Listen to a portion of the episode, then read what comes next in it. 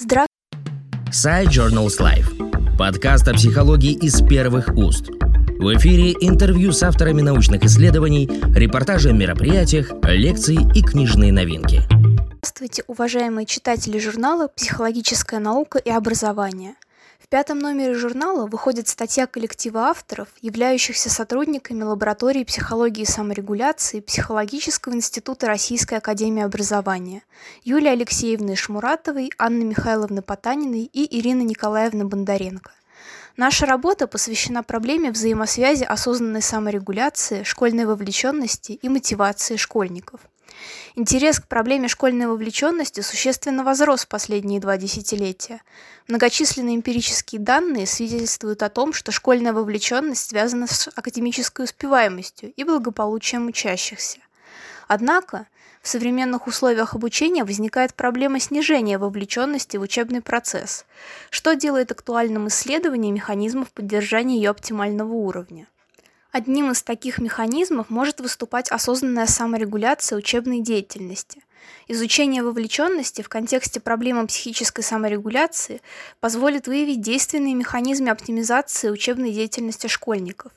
Современные исследования демонстрируют связь между осознанной саморегуляцией, академической мотивацией и школьной вовлеченностью, Однако возникает вопрос о прояснении этой взаимосвязи и специфики вкладов этих переменных в академическую успешность. Наша статья была призвана ответить на следующие вопросы. Каковы латентные факторы, отражающие сложные аспекты взаимовлияния саморегуляции, вовлеченности, личностных свойств и академической мотивации?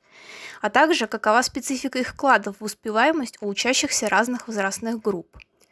На выборке 1103 учащихся 5-11 классов нами впервые была описана пятифакторная структура взаимосвязи, саморегуляции, вовлеченности, личностных свойств и академической мотивации.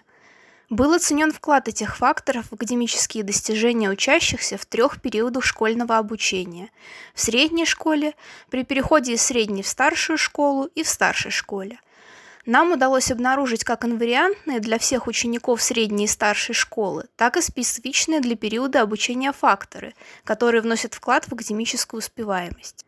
Так, высокая успеваемость учащихся, вне зависимости от класса обучения, была связана с фактором целеполагания и вовлеченность, в которые вошли показатели саморегуляции, когнитивной и поведенческой вовлеченности, внутренней мотивации и мотивации достижения – а также с фактором познавательная и социальная активность, включившим личностные свойства, связанные с социальным взаимодействием, социальную и эмоциональную вовлеченность, открытость новому опыту и познавательную активность.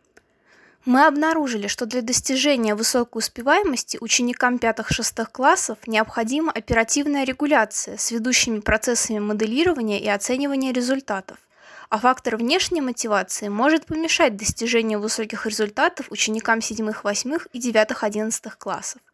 В качестве перспективы дальнейших исследований представляется закономерным построение многомерных моделей выявленных ресурсов академической успешности в разные периоды обучения.